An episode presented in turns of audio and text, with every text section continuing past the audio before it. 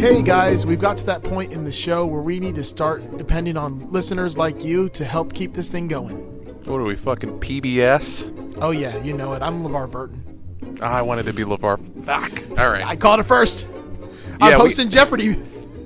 Are you though? Listen, guys, we we need your help uh, to help keep the lights on, as they say. Uh, we are launching our Patreon for Masters of the Cinematic Universe. Yes. Yes. And we have uh, different tiers that you can sign up for and pledge to, just like PBS. Um, you get some different, real cool gifts and prizes and merch uh, depending on the tier that you sign up for. Oh, we got all the tiers. Oh yeah, you Fact- can either be a friend of the show, a Oh. friend with benefits. Ooh. We could we could start to get serious, or you could just put a ring on it already. Ooh, Yeah. damn. And if you uh, if you exceed that amount, uh, you know, we'll send you some not safe for work pics if, if you want. It's not safe for your eyes pics in my case, but I'd say for Yeah, anything pics. Yeah. But yeah, guys, check out uh, patreon.com slash MOTCU. Uh, take a look at all the different tiers that we're offering. Lots of cool uh, swag coming your way from stickers to t-shirts to getting to pick the film that we uh, talk about.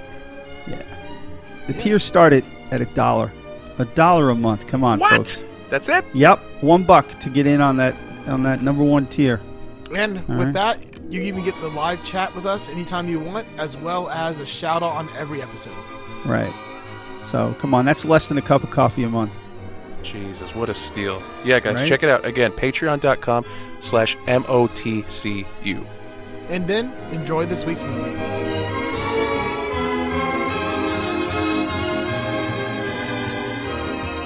And we're back. So Buckaroo, Buck, Buckaroo, Buckaroo Banzai, Buckaroo. Buckaroo Banzai, Buckaroo Banzai just got shocked through the phone. Uh, again, he wrote this formula down on his hand. He was very frantic and you know running around. Uh, they head back to the conference room, and when he enters the conference room, he immediately sees the two uh, the two people before who were interested in in Hakita's talk about the the overthruster.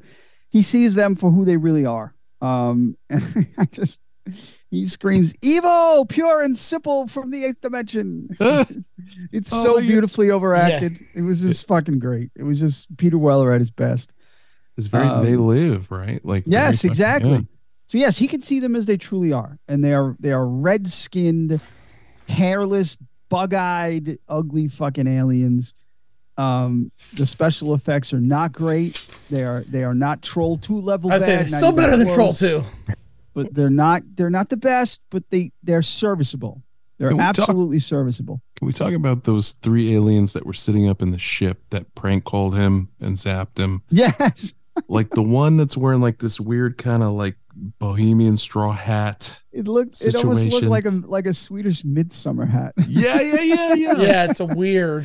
You know, Like it was just the oddest like combination Dude, of set design and I costume design. I guarantee you that they went to Pier One Imports and found that as a fucking table setting. It was in the middle of a table where you could put some a fruit bowl in the middle of it or a goddamn candle in the middle of that thing on Yeah, your table. yeah, yeah. And that's what it was. It's, oh, look, this will fit on someone's head. Yeah, you know, be cool. Ten bucks.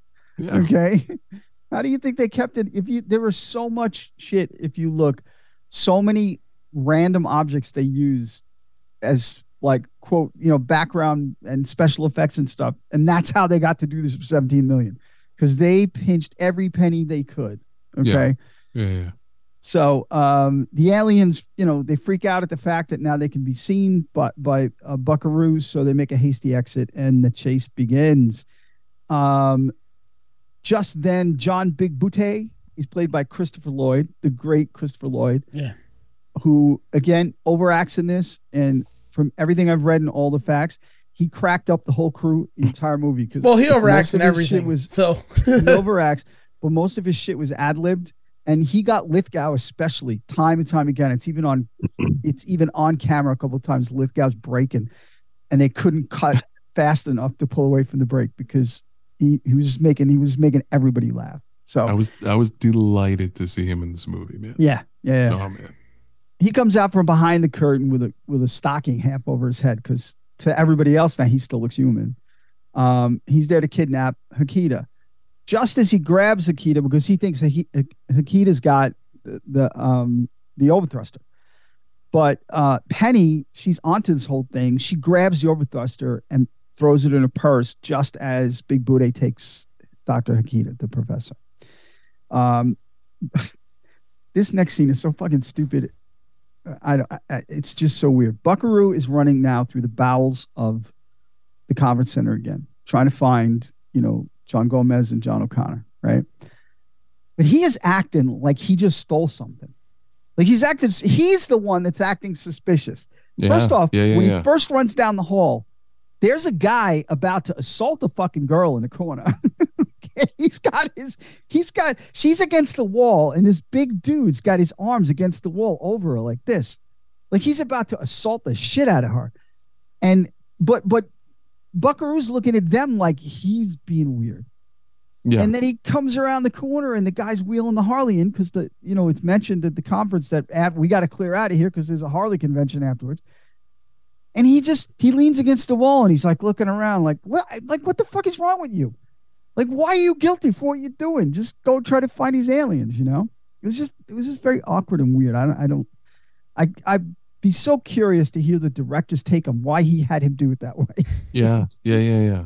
It's just odd. situations like that too. It's like they may have had a whole different thing in mind, and he just pieced together the footage that he had. Yeah, and you know, That's true. That's yeah, but it was it was odd. So uh, Buckaroo heads up the ramp and outside just in time to see the aliens taking off in a Yo-Yodyne van. Uh, so he steals one of the Harleys that's being wheeled off for the convention, and Yes. of course the the workers' first response is, "You can't ride that." But then he goes, "Oh, it's Buckaroo Banzai." like, okay, it's yeah. It's fine. fine. This fucking this guy rules, man. That's the vibe. I mean, and it is. It's the vibe in this universe, right? Mhm. Buckaroo Banzai is bigger than God, right? yeah, yeah, yeah. the girls, every girl melts at the sight of him, including Penny. She's like ogling him like every chance she gets, but every This- woman melts, This and is every guy wants to be him. the slowest motorcycle driving I've ever seen. It in was hysterical. it was hysterical, and, and I have no doubt that Peter Weller can ride a bike well. Like, I, I, I'm sure of that. Just when he comes given- out of that tunnel and then just does the little circle. I know like, the like, circle, and because here's the thing, I bet I read about him. He is a true Renaissance man. He's got PhDs. He's got two or three PhDs in different fucking disciplines. I can't remember what. That he's gone and done for himself to educate himself and to sort of expand his horizons. So, like, I know he rides a bike, but yes, they just had him go slow. And you're right, Joe. That circle, I was like, what the fuck is he doing? Let's let him get further away. You know? I just was circle. confused there. Yeah, Yeah. I was like, uh, what is what is it? Is it like a fork in the road? He doesn't know which way to go, or yeah, but just it really wasn't. He was, No, it was no. just you come out of the tunnel and it goes to the left, and but it was just it was it was strange. So, um, but but I will say that moment, like that chase, and then you know the van and the motorcycle. That's when it felt like like an A Team episode or something. Like, yes, oh, was- definitely. I was like fully in. I was like, this is so fucking 80s that it actually hurts. Oh, a hundred percent, Yeah. hundred percent. So, uh, we jump to uh, a, a scene where we meet two hunters, two dipshit drunken hunters, right? And um, they're up in the hills, and the day's winding down, and um, they, they hear a noise. They look up, and the, the the pod that was released or flew out from the from the ship in orbit goes right overhead.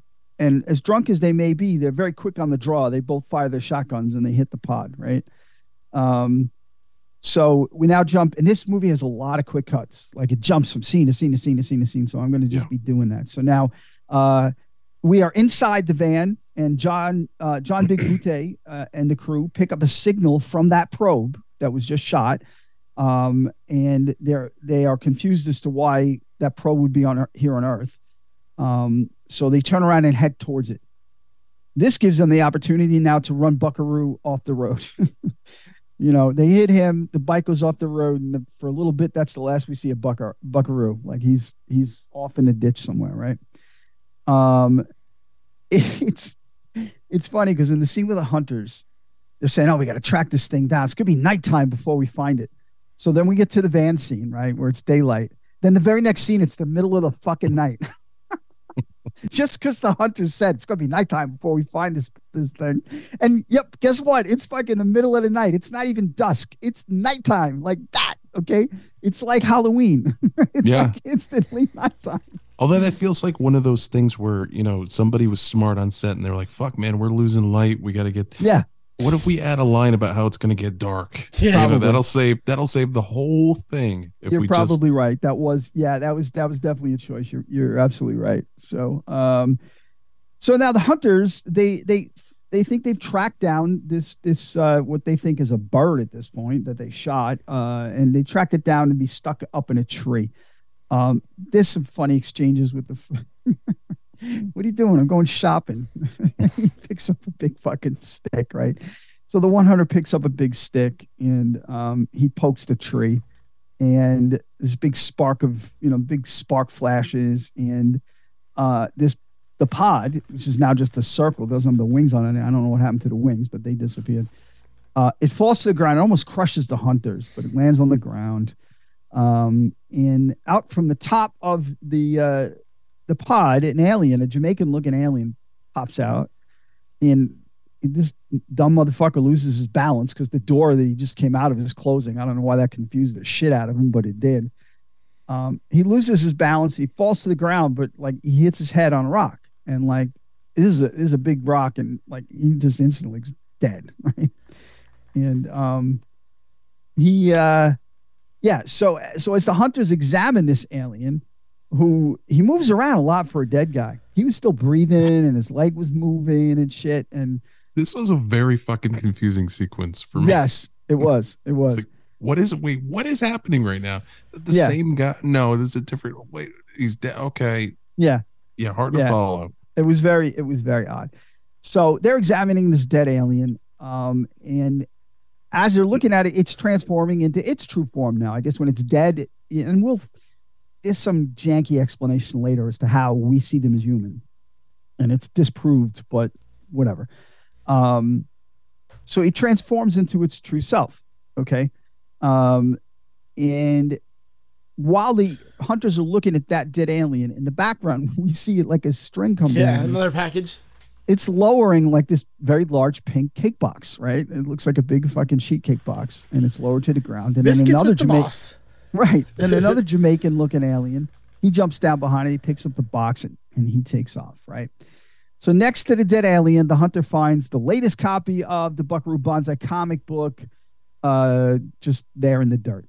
So, you know, the aliens, these aliens anyway, have, have obviously been keeping tabs on Buckaroo. We know that because they've been parked in orbit for who knows how long, monitoring his, you know, foray into the eighth dimension, and they've even got the latest copy of the comic book. So, they definitely have a connection to Buckaroo. And we're gonna Now there out. there was a Marvel comic published Buckaroo Banzai comic book. Yes, I did read that. I didn't know that before, It was but I a did two read that. Yeah. a two part thing or something. Yeah. Yeah. And and Marvel did this. They would do like film adaptation comic Mhm. books. So Okay. I rem- I remember seeing at least the cover for one of these at some point in my childhood. I had like, you know, I mean, I had a bunch of these growing up. I had the the Terminator adaptation from Marvel. Mm-hmm. I had RoboCop. I had um God, there were so many like Superman the movie and Supergirl and all those. Uh so this was this was no exception, but I didn't make the connection until I saw this movie and I was like, "Oh shit, man. Like this was that was the comic based on the movie." And Yes. yeah. Oh, they were hoping again. That was part of the grand plan. Was this was going to explode into all types of media? This was going to be everywhere, you know. So Yeah. and yeah, it didn't happen. So, uh, so Buckaroo he comes to after the bike crash, and we're going to run a very quick clip, relatively speaking here.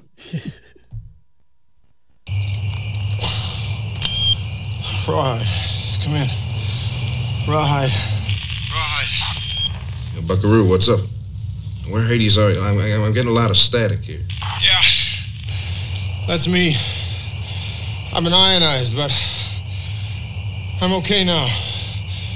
Listen, I'm, I'm switching on the homing beacon. Mark two minute intervals. Now. Look, uh, we got the overthruster, but somebody shanghaied the professor right from the press conference. Oh, the deuce, you say. What do you think? Dr. Lizardo, maybe? Uh, put money on it. The crate. What crate? The crate they shoved Go back to the house and dig up everything you can on an outfit called Yo-Yodyne Propulsion Systems. You got that? Right. Yo-Yodyne. We're on it. All right. Yeah, the deuce you say. I don't know what the fuck that even means. He's upset that, that the professor got got kidnapped, and he, the deuce you say. I don't know. I got to look that one up. That's that's an old timey saying, even for me, I guess. I always hear You know, what the deuces? Yeah, yeah. That I I, I guess it's A variation. it's probably a way to not say the hell you say, or Yeah. you know what I mean, like the way to not curse. Yeah. But uh, again, it's that's old timey even for me. Jesus, you know. Yeah, that it So- just it just doesn't Yeah. roll off the tongue. No, it doesn't. It was just it was a little weird. What the fuck did you just say? Like, right? Exactly. Yeah. Uh, so uh, we're back at the pod, and the police have arrived to investigate the probe. Uh, at the same time as Big Butte and his crew arrive um, to stick their noses in it too. As they're all talking, we also see Buckaroo, who's now arrived on scene. He's lurking around behind the van there, checking things out as well. Uh, we're back on the bus, and Rawhide is mobilizing the troops. Uh, he wants to include the Blue Blazer regulars on this. Those are uh, the helpers of Buckaroo Banzai. Um, Perfect Tommy's very keen on getting the strike team in, but no strike team. We don't know why, but they want the bla- the Blue Blazers, but no strike team. Uh, and Perfect Tommy's very disappointed. in that. So uh, Buckaroo sneaks into the van and he opens the crate, and sure enough, the professor's in there, so he's able to rescue him. Um, so Perfect Tommy puts out the call to all Blue Blazer regulars in the immediate vicinity, and he gets a response right away from young Scooter Lindley and his dad Casper. Uh, they own a combination gas station couch store. They sell couches outside a gas station. At fuck? this point in the movie, I was um I was in some sort of weird fever dream where I wasn't sure if I was just imagining like like it's just it's just so mm, it's so cartoonish, man. Yes. Yeah. Yeah, because it was like the, the the effort was made. We are going to make this, this. We're going to put the, the craziest shit in this movie we can, the most absurd, just dumb shit we can, and see if we can get away with it. Yeah. And and you know what? There's a scene just a little bit from now that explains that whole methodology of why they did crazy shit like that. So I'll get to that in a little bit. But yeah, a combination gas station and not even furniture store. They just sold couches. and they were on yes. racks outside, outside the fucking place. In Well, the that's weather. how that's how I know this is Florida because once again, everyone has a gun. you have weird gas stations that sell random shit that shouldn't be there. Well, see, Joe, here's the thing. It takes place in New Jersey, and New mm-hmm. Jersey is the Florida of the North. Pretty much. Okay, calm down. Listen. I had to say that. To you. I had to, get- I had to say Parts that of hurt Florida. a little bit. It's That in hurt a parts of little bit. Florida. I had to say that. There's There are parts swamps. of New Jersey There's that swamps are, in Jersey, just Yeah. like in Florida. Yeah, that's true. There's, you know, a lot of ex New Yorkers, Mhm, mhm. um, and they're not the brightest bulbs in the pack. It's fair. It's fair. Jersey Shore, two words. Jersey Shore. Yeah. Mm. I, I love that this is a very New Jersey movie. They they drop a Yes, lot of They did. um, inside Jersey baseball as far as like names of places. Yeah, And and Jersey was- Shore is like the Daytona of the North. Yeah. it's exactly. not far off. Yeah, Yes. it's not far off at all. No, it's true. So uh, Buckaroo now updates the professor. He shows him the formula on his hand, uh, and it's quickly determined it, uh, it will allow everyone to see the aliens as they truly are. Um, and we, we're as we're going to learn, and we learn they are called lectroids, and they're from planet ten in the eighth dimension. Uh, we learn we're going to learn that the uh, the bad aliens are red lectoids, and the good aliens are black lectoids, lectroids, lectroids. Sorry. Uh, yeah, I'm Buckaroo really t- happy they went that way instead of the other way around. I would have been a little pissed off. Oh, I know, but I, I one clip I pulled. I, I don't want to spoil anything. One clip I pulled is my favorite scene in this whole fucking movie. The, the his speech is the best Mhm, fucking mhm, mhm. speech. I know where you're going. It's so great. But anyway, uh, so Buckaroo tells the professor that he needs to head back, or the professor needs to head back to the lab to synthesize this formula. And he's like, Buckaroo, I need the formula. So Buckaroo goes lick lick, and he stamps the professor's forehead with the formula. Yeah. It was, it was so Awesome. dumb, but it was so funny. Awesome. It's like, yes, that's the perfect way to do it. did that ever pay off? Did he ever use that formula? Yeah, yeah, no, he did. He, he created those vests. Oh, okay. That's how he created the vest because the formula was sort of just a, s- to way Was to I just supposed to assume that part too? Yes. they kind of explain it. He, I agree. Yes, they could have. Yes, this is one of those areas in the movie where they could have connected the dots a lot better than they did. Maybe one of those Yes. deleted scenes is like him trying to figure it out. Then he realizes he has to look in a mirror because he stamped it so it's backwards. Right. so then they end up, and then they what they did was the day that scene was to be shot, they sent the uh, prop people to the local um, paintball store and said, "Go buy some vests." Yeah, and, And and get some that's what they snorkels while you're at it. Exactly. Vests and snorkels. Probably went to not even a paintball store, probably went to the local Walmart, Mhm. bought that shit for 50 bucks and outfitted the whole crew. So uh so we're back at the uh we're back at the compound, the the Buckaroo compound. Uh we see Rawhide, New Jersey, Perfect Tommy, and Penny arrive. They're greeted by Mrs. Johnson, uh, who mistakes Penny for Peggy. I love this name because Mrs. Johnson is a young girl, but Mrs. Johnson is an old lady, but she's like she's like the house lady for for for the Buckaroo compound. Like she Yeah. takes care of everyone. She probably plans the meals, she does the laundry, does all that shit. So her name is Mrs. Johnson, but she's like 20 years old. Yeah. it's, I just I like I, I just thought that was a, a nice little a nice little touch. Um so again, she immediately or quickly mistakes Penny for Peggy, uh, but then is corrected uh, by the crew. Um, so Buckaroo's back outside. He's watching Big Booty try to break into the pod.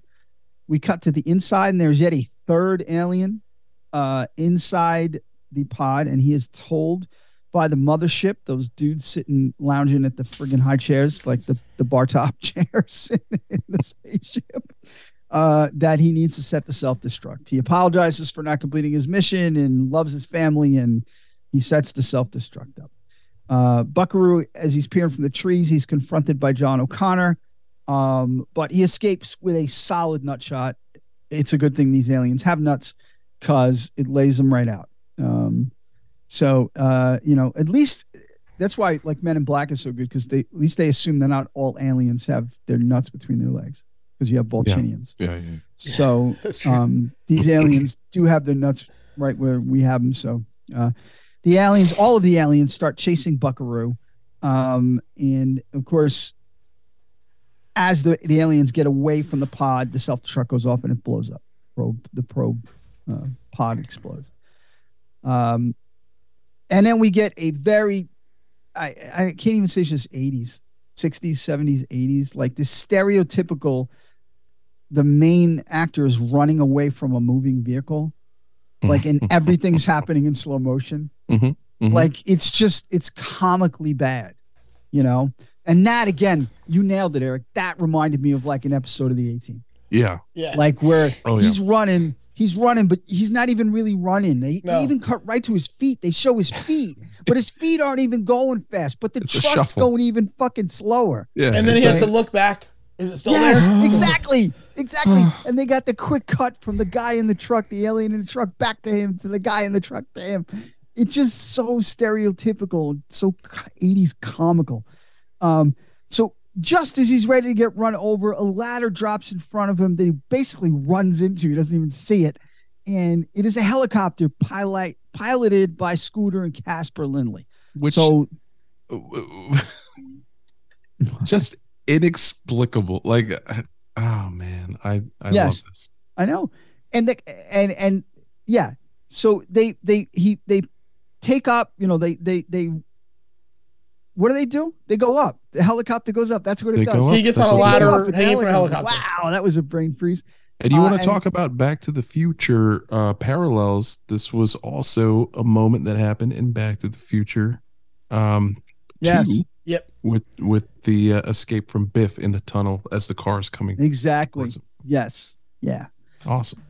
So uh so yeah, and it's great because on the helicopter, for whatever reason, on the side, there's a sign on the side of the helicopter that says says gas war. I have no fucking idea why. But it just says gas war on it. Um so the professor now arrives at the compound and the crew continue to work the problem. They're all at their stations and they're doing their shit. The professor's getting started on that, you know, formula synthesis and all that bullshit. Uh, so we see the third alien who had uh, taken that big cake box and uh, headed out. Uh, we're going to learn, and we find out his name is John Parker. Another John. It's John Parker. He talks with a very thick Jamaican accent. Yeah. Um, oh God. He's played by Carl Lumbly, who's a, a character actor, who has been acting forever. Um, he's so many different roles.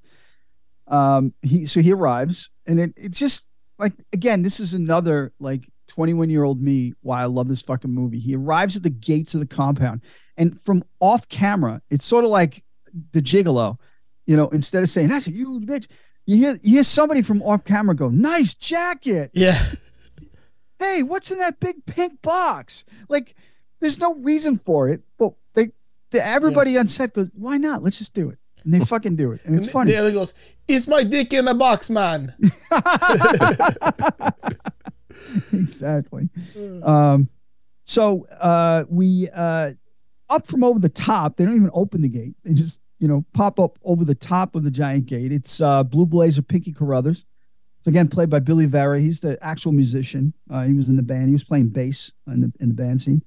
Uh, he takes the box, but he turns John Parker away. No, everybody wants to see Buckaroo Banzai, and he's not getting in. But he does take the box for him, without even worried about what's in it. You know, so um, so at least the box is inside, and that's something.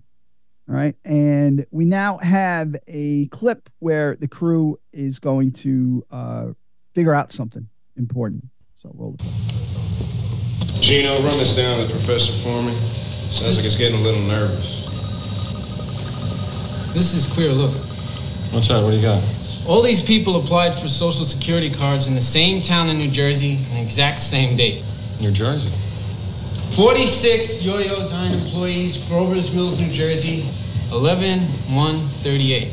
I got some pictures, boys. There's like a practical joke. Check out these names. John Yaya, John Parrott, John Big Booty. Maybe not John Nolan, John O'Connor. No way, Jose. John Smallberries? It's a joke.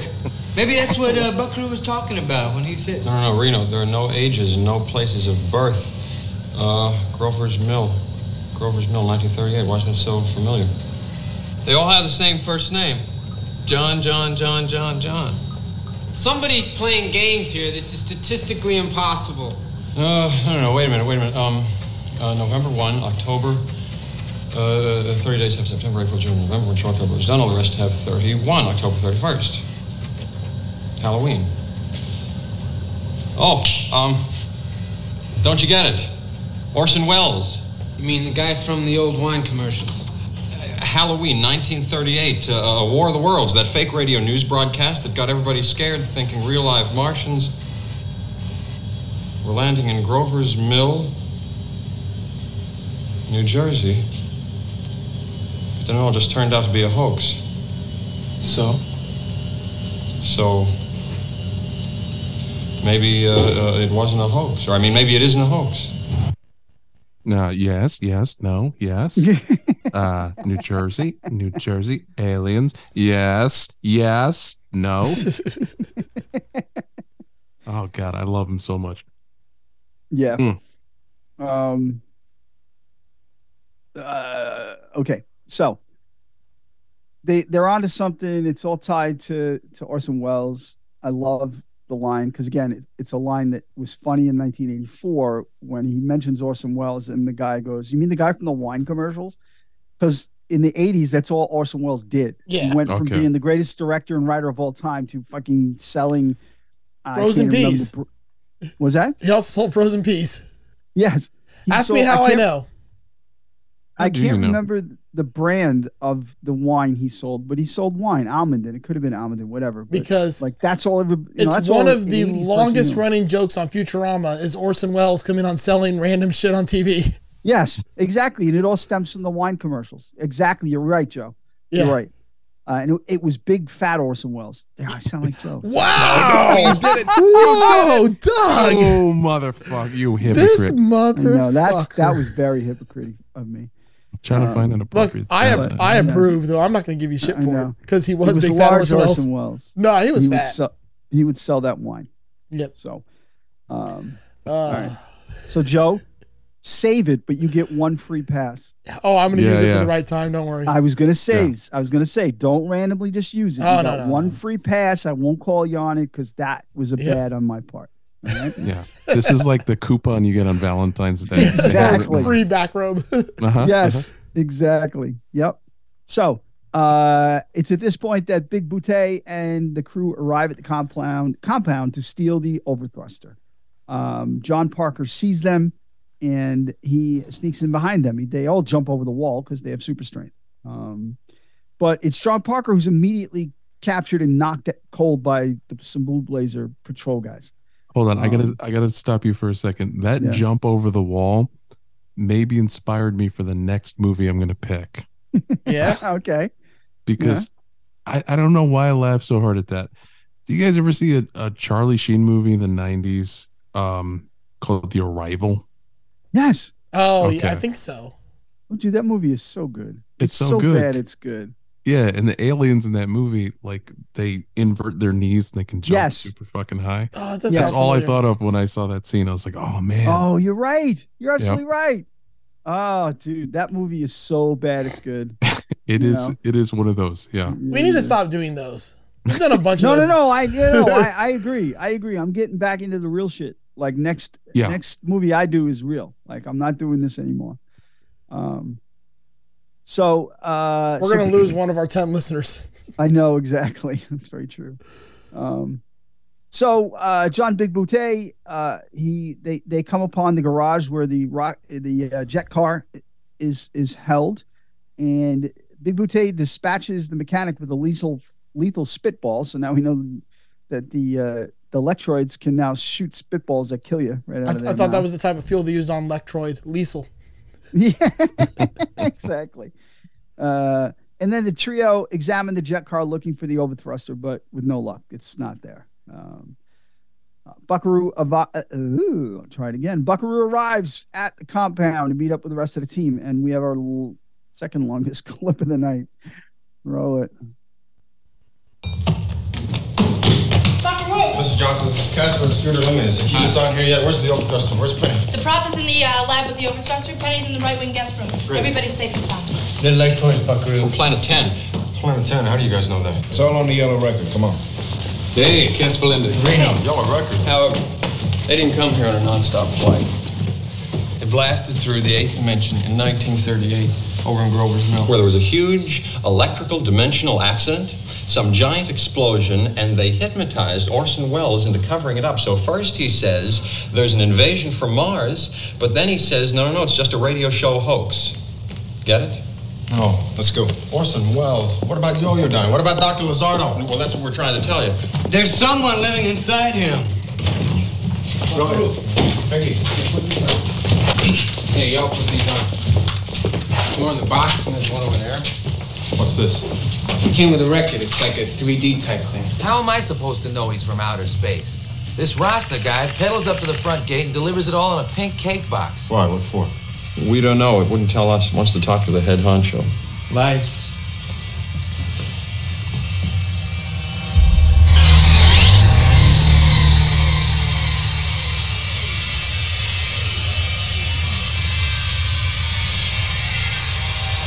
Salutations, great Buckaroo Banzai. I am John M. Dog from Planet 10. A common grave danger confronts both our worlds. After a bloody reign of terror, what is that? The hated leader of our military caste, the self-proclaimed Lord John Whorfin, a bloodthirsty butcher as evil as your Hitler Oh, wow. was overthrown by freedom-loving forces, tried and condemned along with several hundred of his followers to spend eternity in the formless void of the eighth dimension. Did you tell Penny the Death was looking was for her? deemed too good I looked in for her room. She wasn't there. Who's Penny? Well, where is she? Will everybody please shut up so I can hear the rest of this thing? Now you, Buckaroo Banzai, have unintentionally helped John Whorfin with the success of your oscillation over Truster. For our intelligence warns us that he intends to steal your over Truster. If he should attempt this, we will have no choice but to disrupt worldwide electronic communications and fire a portable beam weapon from your airspace to Smolensk in the Union of the Soviet Socialist Republics. That's an action that the Kremlin will most certainly misinterpret as an American first strike. They're already a little trigger happy as it is. Stop, John Whorfin, before sunset.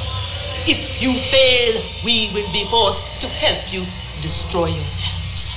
I'll tell you, if it ain't one thing, it's another. Lighten up. End of discussion. Discussion? What discussion? She gotta be kidding, right? Vaporize the whole damn planet? You want to roll those dice, Casper? No, no, no, not me, man. No way. Gents, we're going to Yo-Yodyne. Rawhide, see how Hikita sounds coming with that formula. Right. Billy, tell Sam to prep the jet car for city driving. What about a Blue Blaze strike team? No, we keep it intimate. Call the Kolodny brothers, call the Rugsuckers. Where are you going? Get my guns. His guns. All right, so where is Planet 10? It's in the Planet 10 dimension. is behind Planet 9. No, it's right near the beach, boy.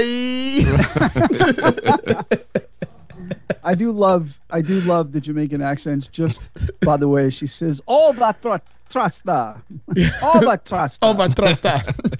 I love it. Couple of things in that, in that. We got a line in there that rivals the bad acting of Troll Two. Okay. When Perfect Tommy talks about the the trigger happy Soviets, right? Mhm, mhm. He delivers that, and he's a decent actor. He delivers that so woodenly. It's just absolutely horrible. And That that's a move that the yeah out of nowhere. Yeah, exactly. And at the end, when uh, John Emdahl says, the discussion is over, and Jeff Goldblum delivers the most Jeff Goldblum line ever in that discussion. what discussion? Uh-huh, uh-huh. Just the way he says Uh, yeah. Uh, it. So those two things yeah. occur. Yes. Have you ever watched that- the um, a- the Disney Plus show, The World According, According to Jeff Goldblum? yeah, yeah. It's uh yeah. I liked Uh, it. Yeah. Yeah. Uh-huh. Yeah. I know Uh, no, it, but I no, no, yes.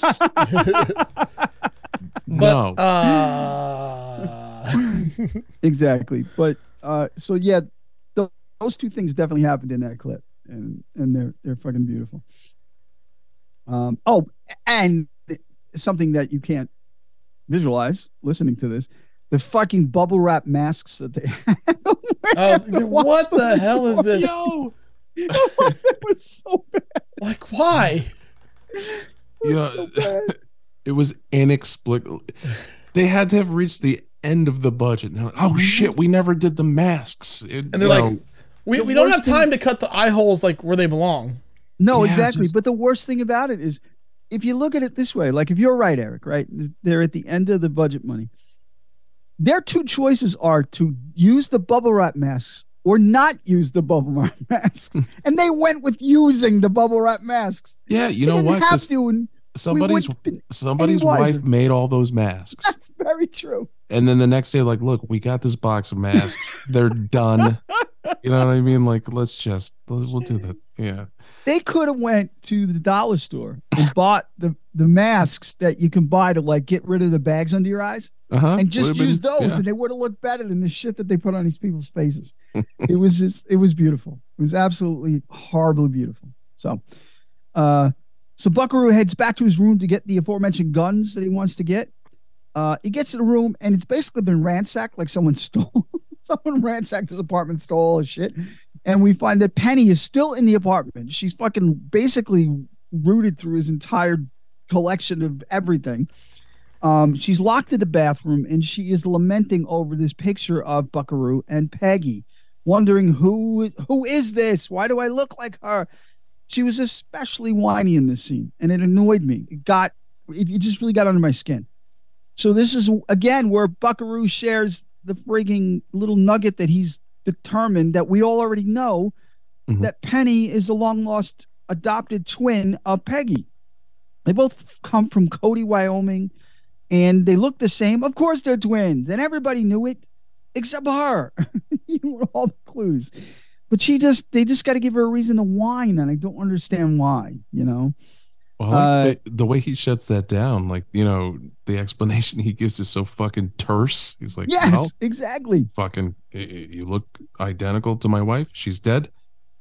Yeah. like that's it. Exactly. And and to touch on that, the wife being dead point, in the DVD version with the extended scenes, you learn there is a mysterious villain that you never see in the movie who was directly responsible for the death to his parents and his wife. Oh, both. And okay. I don't have it written down. I can't remember his name. It's a Chinese name.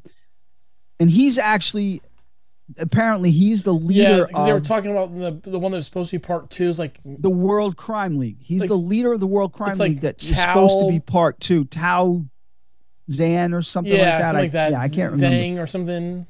Right. But they cut all reference to that out of the theatrical release of the movie. But that's how Peggy that's that's how Peggy dies. His wife and his parents are both killed by this bad guy, who's going to be the main main protag- uh, antagonist in the sequel that never fucking happened. Hmm.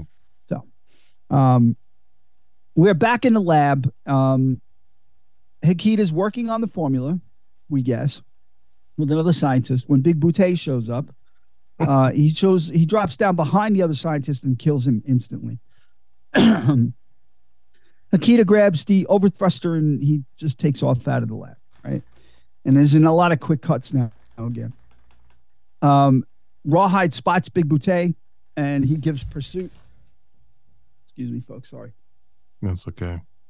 Just the sentence "rawhide spots big boot makes me laugh. yeah, Right. he does. You're right. If if that was on phrases you'll never utter bingo, you just won. exactly. So the team uh, heads to the lab and they find the dead scientist. And on the scientist's neck, they find this spider-like creature who's attached itself to the neck, scientist of and and Buckaroo peels it off. Um, Buckaroo then comes upon Rawhide fighting Big Boot Butte. Um, and Rawhide's he's getting his ass handed as big as he is and as tough as he is, getting his ass handed to him because again, superhuman strength. Um, Rawhide is basically picked up and thrown at Buckaroo, you know, and he lands awkwardly. And we can tell he's wounded. We're not sure what's going on yet. We can tell he's wounded. Um, he does tell Buckaroo the direction that the professor is headed in, so that helps a little bit. Um, and now we got a clip that's only five seconds long, but this is this is going to tie up a lot of the strange shit that goes on in this movie. Why is there a watermelon there? I'll tell you later. Yes. All right. So the watermelon. Apparently, there was a very contentious relationship between the production team and the the producers, the studio. And after a while, the production team felt that the studio wasn't even bothering to watch the dailies. Right. So when they shoot a movie, they they send what up they've recorded for the day and let the studio watch it to make sure that things are progressing like the studio envisions them to progress. So this is the only scene that made it into the movie, but they put that watermelon in there as a test to see if somebody from the studio would say, Why the fuck is there a watermelon in our movie? And why aren't you explaining this watermelon? Apparently, there were other scenes that had this watermelon in it that we, that maybe in the background or they didn't make the theatrical version of this thing just to test this. The studio never said anything. And that was actually good news for the production team because that meant they could keep doing the movie they wanted to do. As long as they kept it in budget, that's all the studio cared about. So they this is actually in the fucking movie. They put a watermelon in that just to test the product the producers and it worked. That's kind of awesome, So- man. that could explain a lot of the other crazy, like arbitrary nonsense that's in the movie that they maybe they got crap about it. And this was the test to see if they could just keep doing that kind of shit. I like it. So Yeah. I dig the story. I love the way they did it and they handled it right. It was pretty cool. So uh, Buckaroo follows after the professor who's trying to hide from the aliens. Uh, Penny is now wandering around looking for everyone. Uh, she comes across the professor, but they're on different sides of a locked, like cage door they can see through. Uh, the professor takes the overthruster out of the case, slips it under the door, and gives it to Penny so she can go run with it because he's about to get captured. Uh, she escapes, but not for long. She runs right into John O'Connor. Um, we see Big Butte escape out of a very small hole. So, without spending any money on CG, they implied that the uh, the you know Lectroids can shrink or or basically like be like a mouse and fit through a very very small opening because all you see is his foot coming through the opening, and it's obviously a, a hole that that uh, Buckaroo can't fit through. So he escapes. Um, the crew gather around Rawhide, uh, who can't move his legs. Um, they find one of those spider thingies attached to his back. Uh, John Parker tells them there is no antidote for it, and Rawhide sadly dies. Um, the aliens steal uh, the Lindley's helicopter, and they escape with Penny, who still has the overthruster. And now we're gonna go to one of the weirdest fucking scenes ever. The president. Oh god. Um, Why is he in this fucking contraption? it is it is so odd and so arbitrary, and we're just gonna roll it.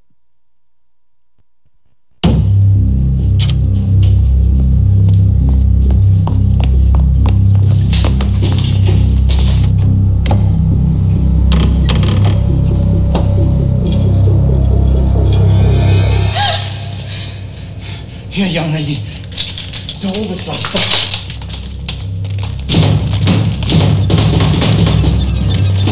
Here, put this in your purse.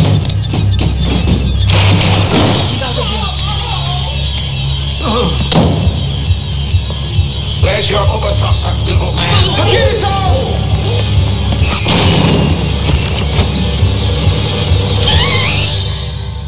Nice morning, huh?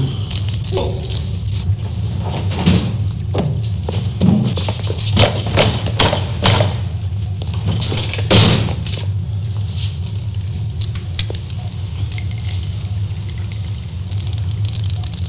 like my legs are asleep. You know what I'm saying? What the hell is wrong with him? I don't know. I don't know. Are you cold? It's my spine.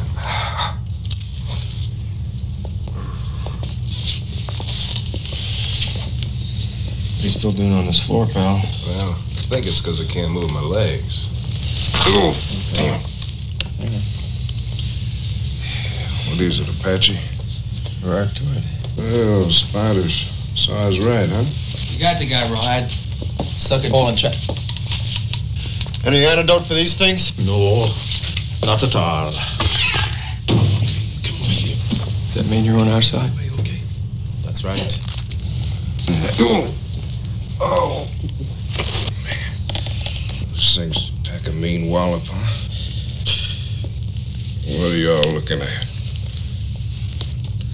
You're on the clock. Settle up, huh?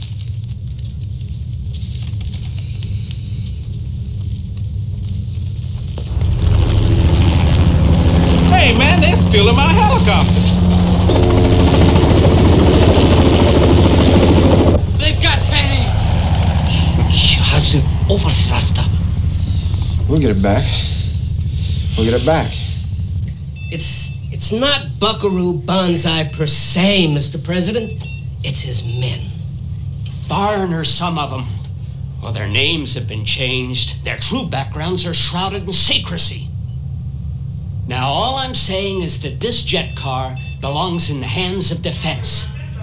I mean, uh, the Banzai Institute doesn't want to sell it to us, then we're going to have to take it from them. In the national interest, of course. Come in. Excuse me, Mr. President. World Watch One, direct incoming transmission. Yeah.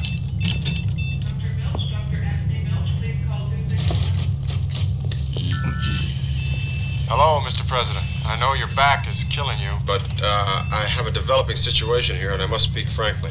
Buckaroo, uh, Secretary of Defense McKinley and my National Security Advisor Smirnoff are visiting me, but uh, I have no secrets from them. Well, something has reared its ugly head in outer space, Mr. President, and it looks like the Earth is caught in a crossfire. but we have reason to believe that there are vicious red aliens walking freely among us, posing as the owners and operators of Yoyodyne propulsion systems.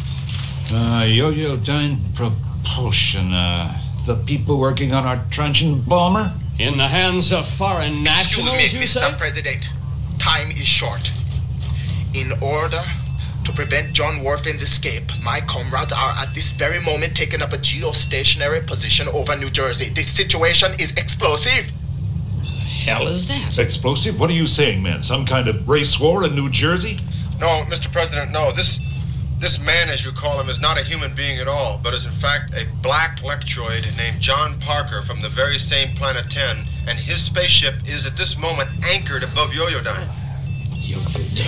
Buckaroo, my good That's friend. it. These red creatures, they must somehow give off the bacteria. We breathe it. It swims up our nose into our cerebral cortex, where it literally talks to our brain cells, tells us to see exactly what they want us to see.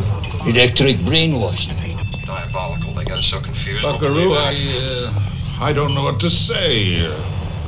Electroids, Planet 10, uh, nuclear, extortion. A girl named John. Buckaroo, Lectroid Wing Commander. Excuse me, Mr. President, I have to go talk to the Hornet's Nest. Good God. Well, if it wasn't Buckaroo Banzai, I'd say commit the man. Get me SAC headquarters, Omaha NORAD, and the Strategic Space Command. I want some hard data on that cloud. John, get out in the field. Stick your beak into this one. So, uh, sec- security advisor Smirnoff, what do you think? In America, all aliens are red. In Soviet Russia, everyone is red. It's fucking Yakov Smirnoff. Yakov Smirnoff is the fucking national security advisor in a time when the Soviet Union existed. It's I know. I- I- I- It's I laughed my ass and he was so such a bad actor. He was so horrible. Well, I mean, I, I used to love him though. Like Oh no, no, no! I love his comedy. His You comedy's kidding so back good. then. Back then, it was great. But in America, there's they so sweep much floor wrong. off Yeah. the dirt, they sweep dirt off the floor. In Soviet Russia, floor is dirt. Yeah, exactly. I also, I also have to uh, point out one of my favorite lines in this movie, just the delivery of it. Hey, man, they're stealing my helicopter. Fucking great. Uh, Exactly. oh, man. Um, but yeah, the whole president thing. So first off, and I didn't because it's so not right. I didn't get it till I read the facts on it. But I, al- I, I always wondered why the president, the actor, they put in makeup. Like he's got prosthetic makeup on his face, and I wondered why. It's because they wanted him to look like Orson Welles. Oh, weird. Okay. Okay. Now that I read it, I'm like, okay, kind of, but not close enough because obviously I didn't think he looked like Orson Welles. yeah. And here's the coolest thing about that: that actor, he's the dude who played the fucking Nazi who burned his hand in Raiders of the Lost Ark. Oh shit, that's the same guy. Oh, Same guy. Okay. Wow. Wow. So it was just odd. And again, you can't get this listening to this, but the president is in a hospital room in some kind of contraption because he's got a bad back. Again, their two choices were to run with that gag or not run with that gag, and they ran with that gag. What? It's so it's inexplicable, Mr. President. I know your back must be killing you, but I have to talk to you about what's going. It's like It's What- like they what- said, it's like they went, oh crap, we don't have access to an Oval Office set to shoot this in. We got to put him in a hospital room. It's easy to get. We got access to a hospital All right, room. we can't get an oval office, but we can get an oval contraption to hang him in. Yeah, exactly. it was like such an odd choice. Oh, and he and and he and listen, this actor, I mean, he acted great as a bad Nazi, but he was so awful in this. It was just it was just bad. It was just bad. So um uh yeah, so the crew is now they're continuing to work on everything and uh they get a call from John Whorfin. Um he calls Buckaroo to let him know that he has Penny. Um, John Gomez is covering Penny in honey, and he's about to release ants on her to torture her, which is like kind of fucking freaky and gross. You know, it was just Yeah. weird.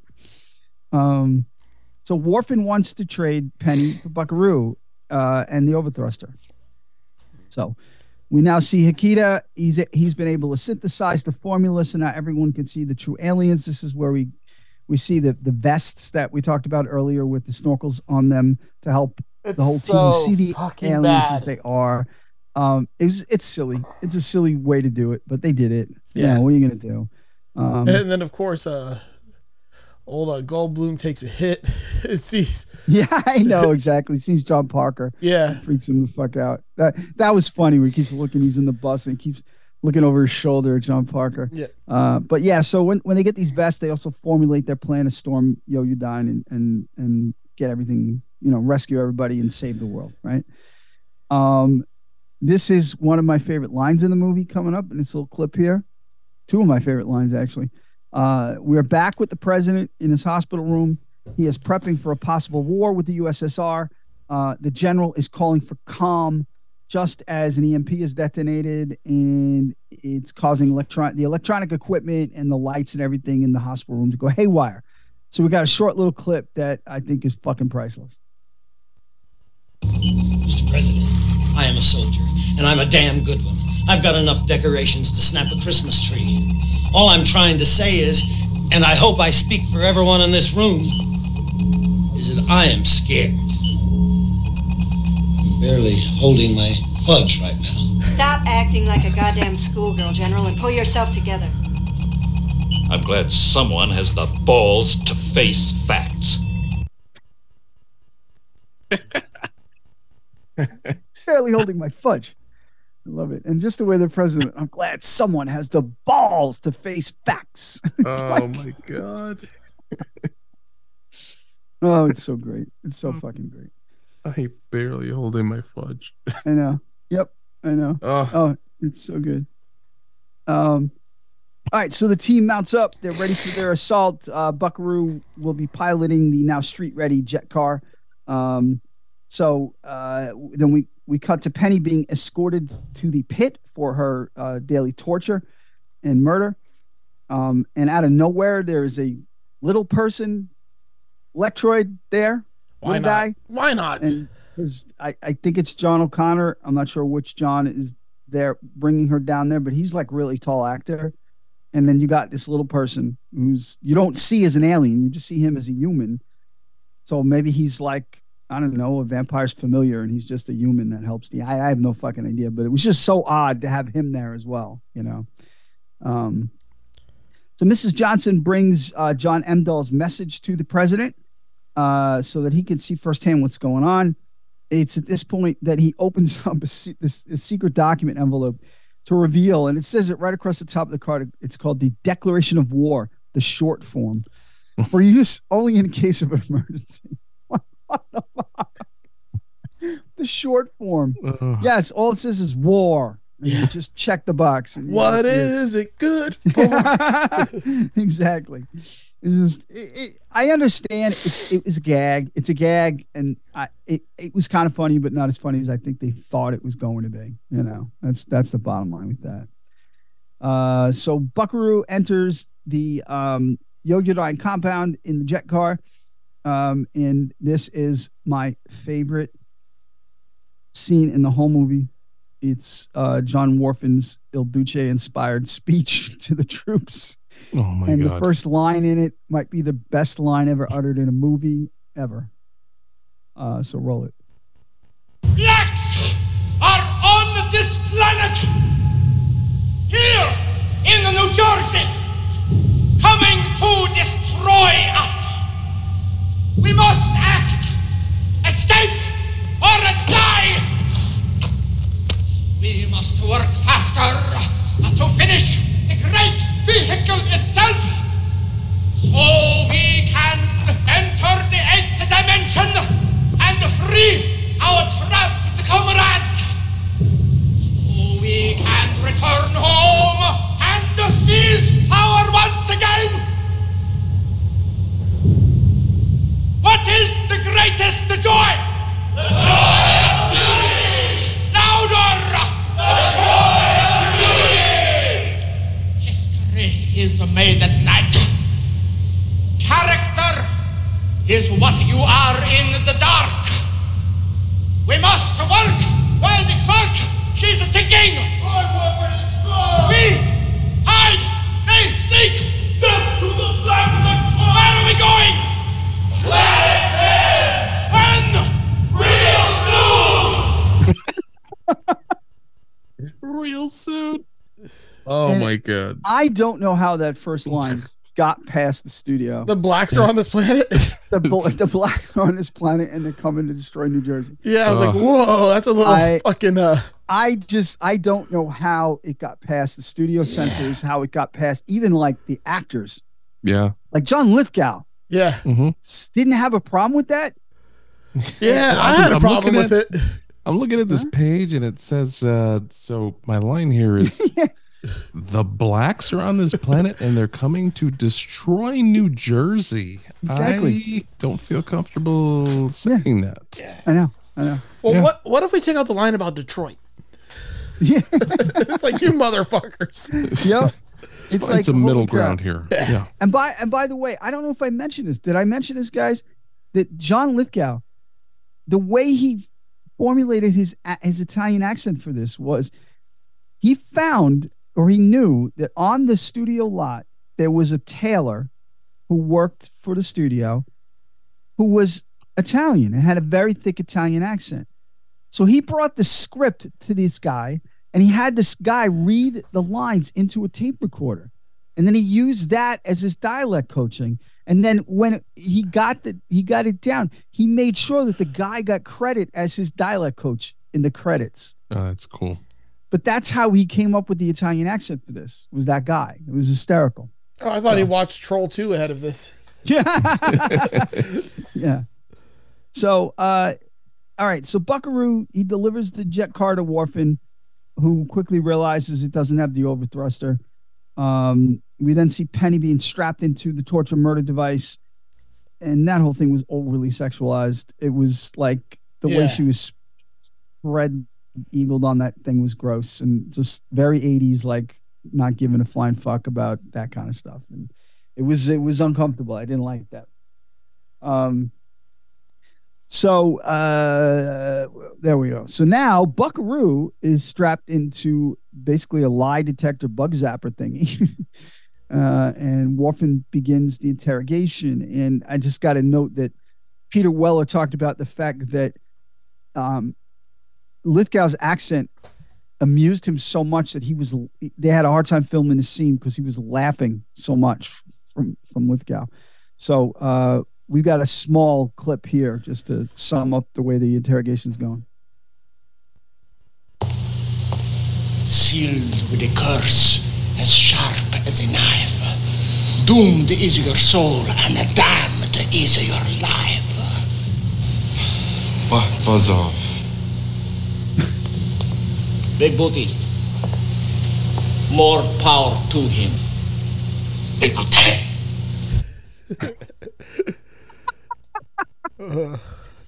So yeah, so just the, the, the quick exchange between the two of them is just dumb, but because Peter Weller even started he's like, "But buzz off," but then that's the first time that that John Big Boutte has confronted Whorfin directly about how to pronounce his last name. Yeah. Big Boutte, up to power, Big Boutte.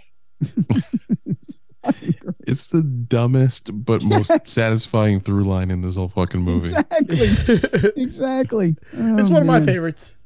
Yep. No, it, it is. That's that's well executed. You got to you got to give it to them for that. It's well executed through the whole movie, and there's a great payoff as well. Uh, so the machine starts up, and Buckaroo lets out this blood curdling scream with a very close up of Peter Weller's face. That was a little too close, but that's what they did. So the conniving Secretary of Defense shows up to the staging area. He wants to speak to Buckaroo, but he can't. He's Buckaroo's already inside. Um, we jump back to Whorfin, who shows Buckaroo how Penny's faring, strapped in the torture machine. But uh, Buckaroo still won't give up the overthruster. Um, he once again gets the juice and once again screams. Uh, the team now arrives at Yo Yoyodyne to begin the assault. Uh, they make their way into the facility. Um, there's a very dumb fucking scene where they come upon this like I don't know, looks like a mobile to hang over a kid's crib, but it's too big. And like, you know, uh, Reno says, "Oh, don't touch it. it. Might be a bomb." And you know, Perfect Tommy's like, "Nah, it's just a toy." I, I, I, again, I think the idea was to distract the teams so that the the one Lectroid could jump down and start attacking Perfect Tommy. But again, there's so many different ways they could have done that. It was just out of place. So yeah, so um, Perfect Tommy. He gets jumped by uh, by one of the Lectroids, but John Parker comes up behind him and very easily snaps the assailant's neck. Um, I love the the announcer. There's an announcer like through this whole this whole series of scenes in the Yo-Yo facility. They're just saying the craziest shit. And what he says right then, he goes, "There are monkey boys in the facility." because Monkey Boys is like that's also a running gag yeah. through this movie about that's what the Lectroids call the humans is Monkey Boys, which isn't original in, in and of itself because there's so many alien movies where they call Monkey Boys or monkeys or you know. Yeah, yeah. Um, but yeah, the monk there are Monkey Boys in the facility. Uh, the Secretary of Defense has talked his way into the facility. He's just walking freely. He can do whatever the fuck he wants, I guess, because he's he's certainly got that confidence built up because he's a SecDef. So you know uh, he's going wherever he wants. Um, he's trying to locate the bomber that Yo-Yodyne is supposedly building for them. He wants to see the results because he hadn't seen anything. He then finds Big Butte, and of course, the SecDef, the Secretary of Defense doesn't see them as aliens. He sees them as uh, as humans. Which again, this is a this is a fucking flaw from the last scene, right? So the president, when he's talking to Buckaroo and he sees John Parker as a human on the television, right? during that scene, New Jersey says, "Oh, this is how they do it. This is how they do it. They they have a chemical that they put in your brain, and that chemical talks to your brain and tells you what to see. So it tells you to see them as human. How the president that doesn't happen through the television. So how the fuck is the president seeing him as human? No, you're not supposed to look that deeply into that. I know. I'm just saying. just saying. All right. I thought once Yeah. you had the chemical, you could see them as aliens and they look like humans otherwise. No, it's the chemical that makes you see them as human. Or wait, but that was Yes. for the Reds, No, it's for every all of them. but they're different planets. They all have the ability to do it. but they're different They all have the ability. That's how they can walk around the planet as human because they have the they they secrete the chemical that goes into your brain and says, "All right, you're going to see these people as human. You're not going to see their alien form." Maybe the And that's why it shouldn't Maybe work on the the president, president. came into contact with one of the other ones before. Maybe then. I, I guess I yes, there are explanations for it, but it is it's a little It's bit. in a one of the deleted scenes. Yeah, probably. You're right. You know what? You're right. It might be. I got to get a hold of that one day just to see what it's like. That's what she said. there isn't much I haven't gotten a hold of to see how it is. So I think I'm all right. Uh, so uh, and so then s- the Secretary of Defense he finds Big Butte and then stumbles upon Penny being tortured. And his line is, "I don't care what you do in your personal life. I just want my bomber." so he doesn't give a single fuck about the girl laying on the on the No. in the torture chair. Strapped to the know? fucking thing with the, The sex table. ramp going into her mouth. Yeah, exactly, exactly. Oh, that's your personal. That's your personal life. It's all right. I'm fine with that. Uh, Big Butte knocks the Secretary of Defense unconscious, just as John O'Connor lets the gross slug-like creature loose on Penny. Um, the team then arrives and finds they find Penny and they rescue her. So they, you know, Buckaroo picks up the, the little slug-like fucker and throws him aside, and they they they save Penny. Um, Buckaroo and John Parker then continue on to find the ship. Um, at, is at this point that Whorfin decides to forge ahead using his own version of the overthruster because he can't get the the Buckaroo's version Did of you it. say ship or shit? I might have said shit, but I meant shit. It looks like it literally looks like a pile of dog shit.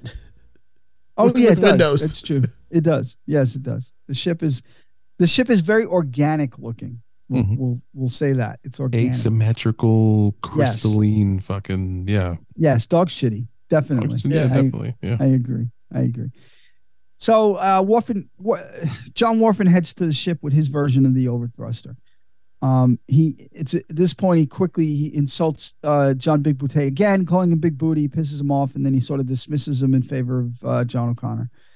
Um, Buckaroo and John Parker fight their way into the ship as Whorfin does a pre-flight check.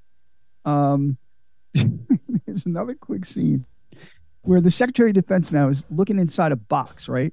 And little little Scooter Lindley comes around the corner and he he confronts the Secretary of Defense. And his line is, "Get away from that box, or I'll drink your blood." That's what this kid says to the Secretary of Defense. Like, where did that come from? Holy fuck, that's dark. Not I'll shoot you where you stand or anything like Yeah. that. Nope. I will drink your blood. this kid is cold.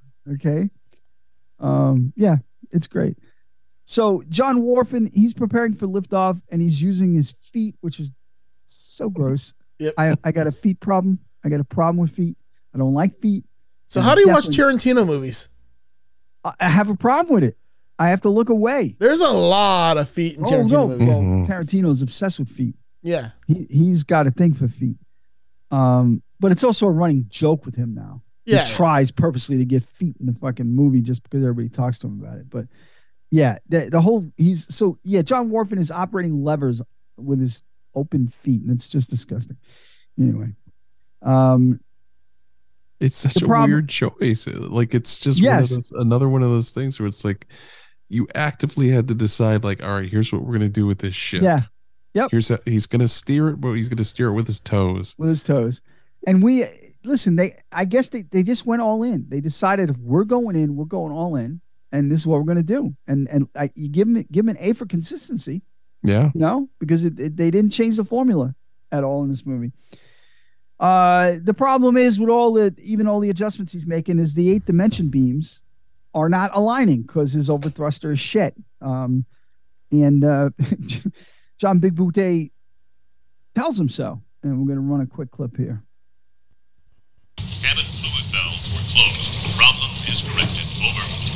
What, what is that?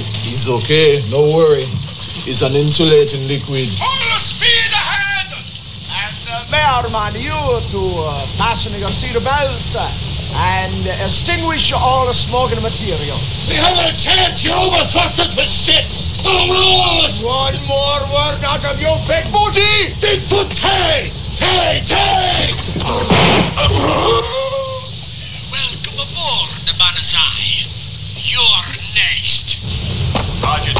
John Mudhead. Let's go home. Horizontal velocities expanding over. Boutte, Tay, Tay, and then uh, Warford shoots him. So now John Boutte is no more. He's dead. Yep. Let's go home. Yeah, exactly. exactly. Hey, Exactly. mambo, mambo italiano, hey, mambo.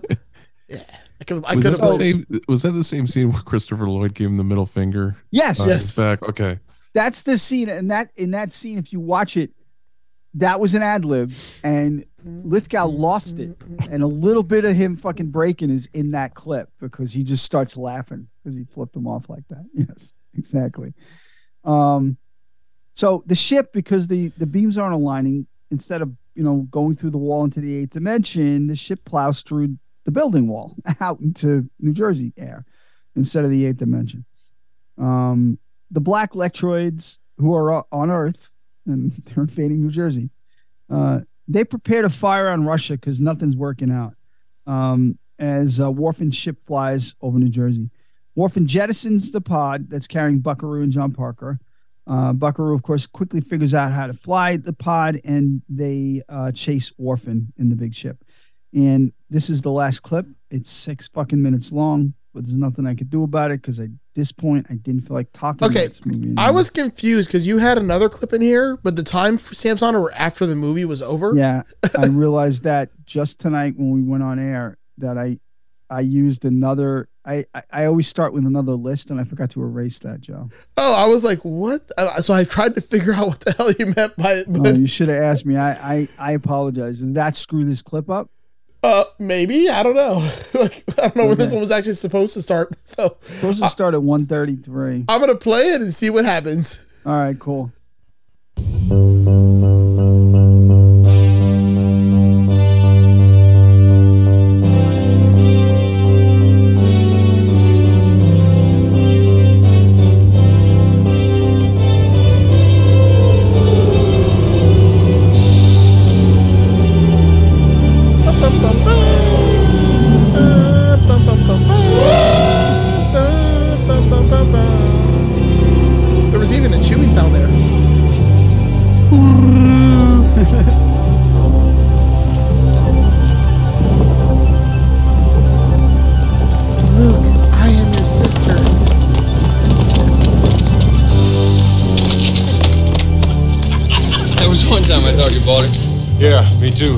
Where's Penny? At the bus. New Jersey helped me bring her back. Heavy fire. How is she, okay? Said he'd pull her through. Quite a guy. You want my opinion? You give me that gizmo, I'll give you a brand new, crisp $20 bill. Huh? All right, I tell you what. Hey, Scooter, fall in.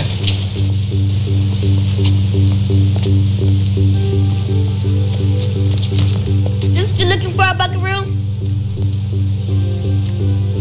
Scooter, you got his job. All right. You want to ride with me in the jet car? Wow, you know it. I'm gonna have to ask my dad first. Okay, you ask your dad. I'll wash up.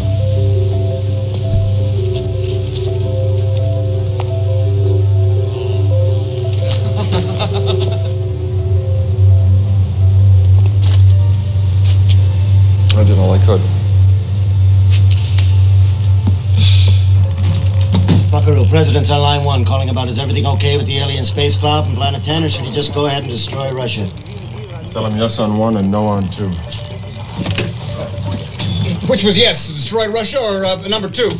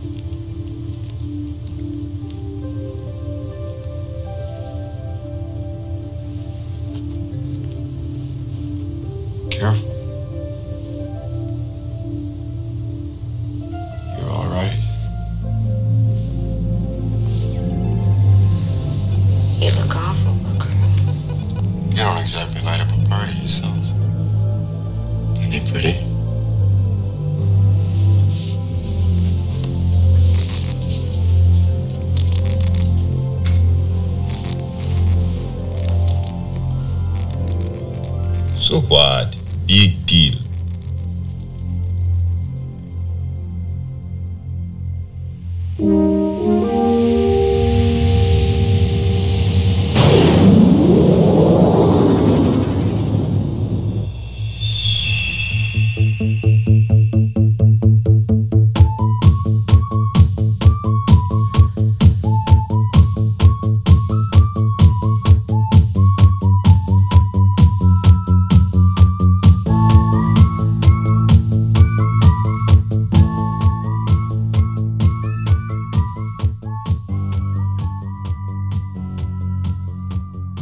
And that's the movie.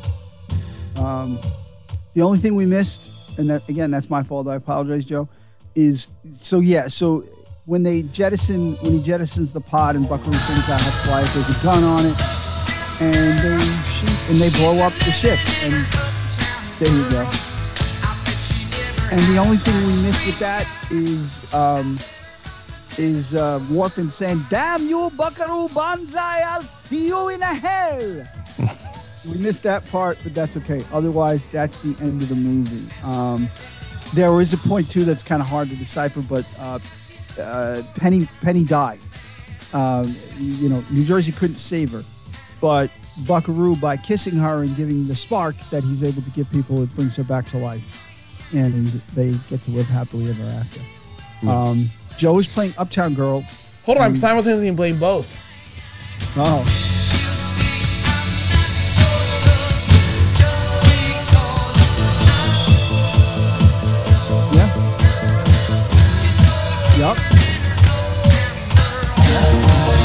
it works. so so the the story behind that is that the the end scene was it was actually the credits post credit scene. It's actually shot six months after the movie was made. They got the whole cast back together and they had them walk to a beat in the uh, L.A. River, and the, uh, the whole cast, even characters who passed away in the movie, uh, were in this. And the thing is, the song that song that we hear is wasn't ready yet. So the composer of the song just said, "Listen, it's the same tempo and beat as Uptown Girl. Just play that, so they can walk to the beat." And then they put in the the right song afterwards. So that's what Joe was doing, and that's no lie because they sync up. Yeah. So that was pretty cool. Uh, so yeah, so we we made it through. That's the movie, folks. Um, We also got the promise of the sequel. we at the did. end there. That's Yeah. true. I tossed my notes away already, but it, it comes up and it, it uh, of course now I can't get my notes out again because I threw them away already.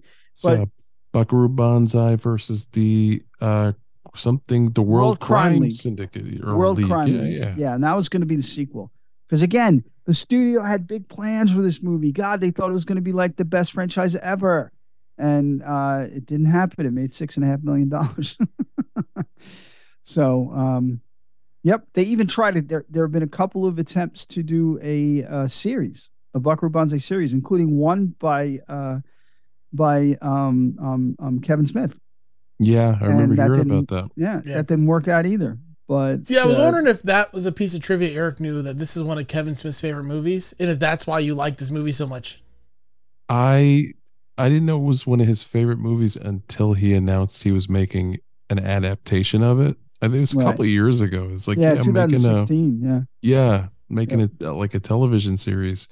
And then something happened. I don't know if it was like a rights thing or or what it was, but Yeah. um yeah, I do remember hearing about it and I thought, "Oh, that's that's like a really random weird thing to revisit." Is uh But Buckaroo yeah, I could Banzai. totally see how this movie's up his alley, though. Yeah, yeah. know I mean, what I it's mean? the the New Jersey thing, and you know, just it's Speaking very of that, when are you doing Tusk? we should do Tusk. That would be a lot of fun. Um, that's that's uh that's something to consider. Think about it. You saw that in theaters, right? Yeah, yeah, so yeah, between yeah. me, you, and my son Tim, we're three people who contributed money to the nine hundred and sixty thousand dollars that movie made in theaters. yeah. That's It's saying a badge something. of honor. Yeah, yeah, you know, What's saying something is I've never watched the movie. it's uh, I think you might like it. it's its own uh, thing, man. There's no, yeah. there's no way to describe what it is. It's its own thing. All right. It really is. Do you see Red State? Yes, I love that movie too. I never watched that one either. Yeah, Oh, I that's like that movie. That's good. I like the movie a lot. Um, yeah, because actually at the time when that came out, that was a departure for him, but yeah, he nailed it. Yeah, yeah, You know, that showed he's a great movie maker. Like yeah. that's what that showed. You know. Um. Yeah. So anyway, at this point in the show, there's only one thing for us left to do here. We I really am a do- movie. I am a movie critic by trade, and until recently, I got paid to tell you people which movies merely stink and which ones you shouldn't screen near an open flame. Well, I'm putting the burden of lousy movies back on you. It's very simple. If you stop going to bad movies, they'll stop making bad movies. If the movie used to be a TV show, just don't go. After Roman numeral 2, give it a rest. If it's a remake of a classic, rent the classic. Tell them you want stories about people, not a hundred million dollars of stunts and explosives. People, it's up to you. If the movie stinks, just don't go. If the movie stinks, just don't go. You love me. You really love me. It stinks. It stinks. It stinks. Are you not entertained? All right. We're gonna find out if we were entertained. Um, I'm gonna start with Eric because I'm very curious to see where you landed on this one. absolutely um yeah like i mentioned before this there's a lot of fun to be had with this movie it's so fucking 80s and uh i have a soft spot for that that whole vibe um it's not a good movie Mm-hmm. makes this kind of a strange movie to review um i shouldn't say it's not a good movie it's just it's it falls It's into flawed. a very yeah it's a strange category this movie falls into um but similarly to troll 2 where it's just you know that cult so bad it's good Yes. kind of thing going on this has shades of that not as bad as as troll 2 No. um but it's just it's just a weird unique um kind of fun frenetic movie um it's very much of its era it is a little confusing i will admit that Yep. um but i don't know man i just i like it so much i i'm gonna give it a three out of five 3.0 out of five. Nice. Nice, nice, nice, nice. All right. Uh Joseph, have you had time to ruminate enough to know where you're gonna land on this thing? I'll make a call on it, just out of my gut call. I may have to rewatch this again, and when we do a re-ratings, change my score. Okay. That'd be cool. Um, But I'm just gonna go with what I'm gut feel. I don't really like. See, it's such a hard movie for me to make a decision on. I think this may benefit from a rewatch, Yep. but it's hard to tell. Like, I like a good through plot, even if like there was bad things in the movie. If the plot's there for me, Mhm. it helps. Um, I do like crazy, but I like crazy that resolutes to something. Right. Like, because I, I was I, I keep thinking about this. You guys keep bringing these crazy movies to me, and I'm like, but I don't like them. But I'm like, I always thought like I was, always like, man, I love crazy movies. But I realized it's not necessarily that I like crazy movies. I like absurd movies. Mm-hmm.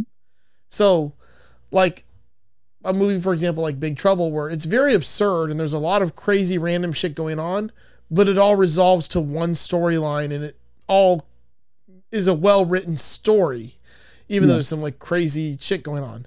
This doesn't have that. This is just a bunch of crazy shit going on, but it does have good acting. Like, I really enjoyed the acting. I enjoyed what they were trying to do with the concept, and I think they could have done it way better, and it would have been something very, very enjoyable right? for me. I know. Um, I'd almost like to see this remade with someone better. Like, Yes. I think this could be good. Um, I didn't hate it. Uh, I didn't love Right. it. I just fell somewhere in the middle for me. Mhm. Um, since the middle of a rating is 2.5 on our scale, I'm probably just going to drop it a couple notches like 2 3 just Okay. because I I think it's somewhere in that range and it could get better or it could get worse if I watch it again. Yes. God, I, I absolutely resonate. Everything you said resonates with me 100%. And yes, a remake of this would be really cool in the right hands. Yeah, I think it- could work good. It just know? it wasn't done right. No. But it No, no, wasn't done horribly, it just wasn't done No. right. I think it, I think I think the budget constraints and Yeah. studio constraints, that too much of that too big of handcuffs were put on the the production crew and team. I think is the bottom line with this thing. So, um, yeah. So I mean, like I said, I went into this saying that it it's definitely not the movie I remember, but it's also a movie that I completely understand why 21 year old me loved. You know, the humor in it. I love Yeah. the gags. I love the running jokes. I I love what it could have been. So Lithgow, um, so I'll say who saved saved most of my score for me is uh, Mhm. Lithgow's performance. Yep. Christopher Lloyd's performance. Yeah. Um, fu- fucking uh, uh, Jonathan Banks. Like I don't know, just seeing him like gave me a I fucking know awesome. it's so great. Um, it's so great. And in uh the guy I, I don't know I remember his real name. The guy who plays Hokkaido Hokkaido Hokkaido. Hokkaido. Oh yeah, I forget. It. I have it here somewhere, but Those yes, are like my favorite in a- people in this. he's been in a lot of stuff. I Um, also love I got to give him his due. So hold when, on uh, a second. John Parker does this to the president, the little fucking hand thing. Yes, I know. That made me laugh. Robert Ito is Robert name. Ito, yeah. He was in a lot of TV stuff. He was he well he was uh he was Sam Fujiyama in Quincy. You watch. Quincy back in the day, he was in all 148 episodes of that fucking thing. Uh, he's been in Next Generation. He was in Rollerball, the original Rollerball. That's a movie I got to do. Fucking a, Rollerball. Talk about a political fucking movie. Anyway, it's not happening soon though. I got to get back on track. um. All right. So, yeah. So again, for me, it definitely tugs the heartstrings a little bit, and I, I still dig it. And I was I was already sitting at this score, and and Eric hit it too, and I'm giving it a solid three out of five. There we go. Yeah. Yeah, Buckaroo Banzai is a fun, manic, weird watch if you've never seen Yeah. it. Yep. Absolutely. Absolutely. So, and it's funny because one of the things, one of the the metrics that I have on our ratings sheet is like the overall individual rating. So if you take every movie we've rated and I average it out for each of us, the last two movies have dropped me below four as an average rating for the first time since. Oh, we they had to really drop me. Uh, yeah, you you are you are the lowest. You are three point eight nine. Uh, Eric is next, three point nine four, and I'm three point nine eight. So what you're I saying had been I'm the most discerning person on the show. Yes, that's exactly why. Yep. um, so yeah, so that's interesting. Those last two, actually, the last three movies, because Screamers didn't help either. but you know, it didn't help any of us actually. So Yeah, Screamers didn't help a, a Yeah. goddamn thing around here. No. Yeah, I, it actually just made me sad because I thought I liked that movie a lot. Oh no. And you know what? And this movie is that for me in a lot of ways, Joe. Like I, I remember this as being a lot cooler and a lot better than I than it, it is. So I, I get you there. I totally get you. So yeah, so what did you say you were doing next now, Joe? Scott Pilgrim versus the World, which I know will hold up because I've seen that a Oh, lot. yeah, no, no. I've watched it plenty of times and it, it definitely holds I up. love that movie. Like I really fucking love that movie. Well, Edgar Wright. Yep. All you gotta say, Edgar Wright, that Also- man can do no wrong. also, I love Jason Schwartzman. Yes. Yeah, he's good. He's really Um, good. I may eventually one day. I don't know if I'll ever get around to it or not. But it's see, I'm hit and miss on the uh, Wes Anderson movies. Like, Oh, I am too. but Rushmore is one of my favorites. miss. Rushmore, yeah, because good. it was Rushmore was just an that was Wes Anderson in his most innocent. Yeah, like it like was a simple, innocent movie. He started getting too grand with his stuff. Yeah, And I don't again, like the stupid dislike- ones where they're like the fucking uh, flip hotels and shit and like all these weird ass like camp Yeah. campsites and stuff. But give me Royal Tenenbaums, give me Rushmore. Like those are good movies. I did like Grand Budapest. I didn't watch that one. that one I liked. But like, yeah, Moonrise Kingdom, I didn't dig. No, that I was shot like- around here. My friend is actually in that movie. And the was that the campground one? Like the yeah, camp- that was the campground one with the little girl and the little boy. um, Yeah. my brain went blank to the other ones. Life Aquatic was actually Life Aquatic was cool because This again, it was early movie- and quirky. this movie that we watched today had a lot of uh, fucking things in Life Aquatic. Yeah, I understand what you're saying. Like yeah, a- Yeah. random nonsense, like like yeah. nods. Like he Yes. actually put a lot f- from this movie. Like the walk at the end where they're all coming out at the end of Life Aquatic is directly Oh, yeah, rip that's off of the ending of this movie. That's very true. Very true. So Hey, when is somebody doing RoboCop so we can rent out this Peter Weller trilogy? yeah, that's true. That's true. I I I'll happily do it, but I'm it's not happening for a while. I Yeah, got, I have too yeah. many other movies now that I got to get to. so did you guys have any ideas what you guys want to do next? Um, I'm gonna make you call it, then change it later like I did. Yeah, yeah. see, this might be a weird one, but it is up. It's it's my kind of movie, but I want to do this because my son John is the one who recommended it, and he wants to be on the episode. So if he's settled into his house, his new house, and enough, I'm going to do the Natural with Robert Redford. Okay. Ooh, okay. Base, great baseball, one of the greatest baseball movies ever. And I got stories about the soundtrack to that and everything that I, I share with my cousin that are just the dumbest, stupidest shit ever. But I can't wait to tell them. I keep coming back Oh. to um, any given Sunday I want to do, but that's such a long movie. It's like a three hour movie. a that's a long fucking movie. It's a great movie. but it's so good. It really is. I mean, It is Oliver good. Stone, man. Yeah. Yep. And So Cameron Diaz, Al Pacino, Jamie Yep. Foxx. yeah. But yeah, I mean, I, I've wanted to do Princess Bride, but Another great one. my son John wants to do that with me. Um, American Werewolf in London. Oh, Young yes. Frankenstein. Ah, yes. I kind of want to do Kick Ass too. Kick Ass. Not, or, cool. Well, Kick Ass also. Not necessarily Kick Ass 2, Not Kick Ass 2 to Kick Ass 2. Kick Ass also. yeah. Um, Yeah. There's, there's a bunch of movies I still want to get, I do. get around Fucking to. Lost Boys. I want to do Lost Boys too. Oh, yeah. Lost Boys would be cool. Lost. Boys is a great movie. Um, we'll do Django. No, no, no, no, we The won't. hard to pull clips for Django. Jesus The only Jesus clip you'll be able Christ. to call is we're gonna have some what cake. Okay. do you like what cake? No, Uh, that's it. That's the only thing we can play in the whole movie. All right. Well, if that's the case, Hateful Eight. Just as bad.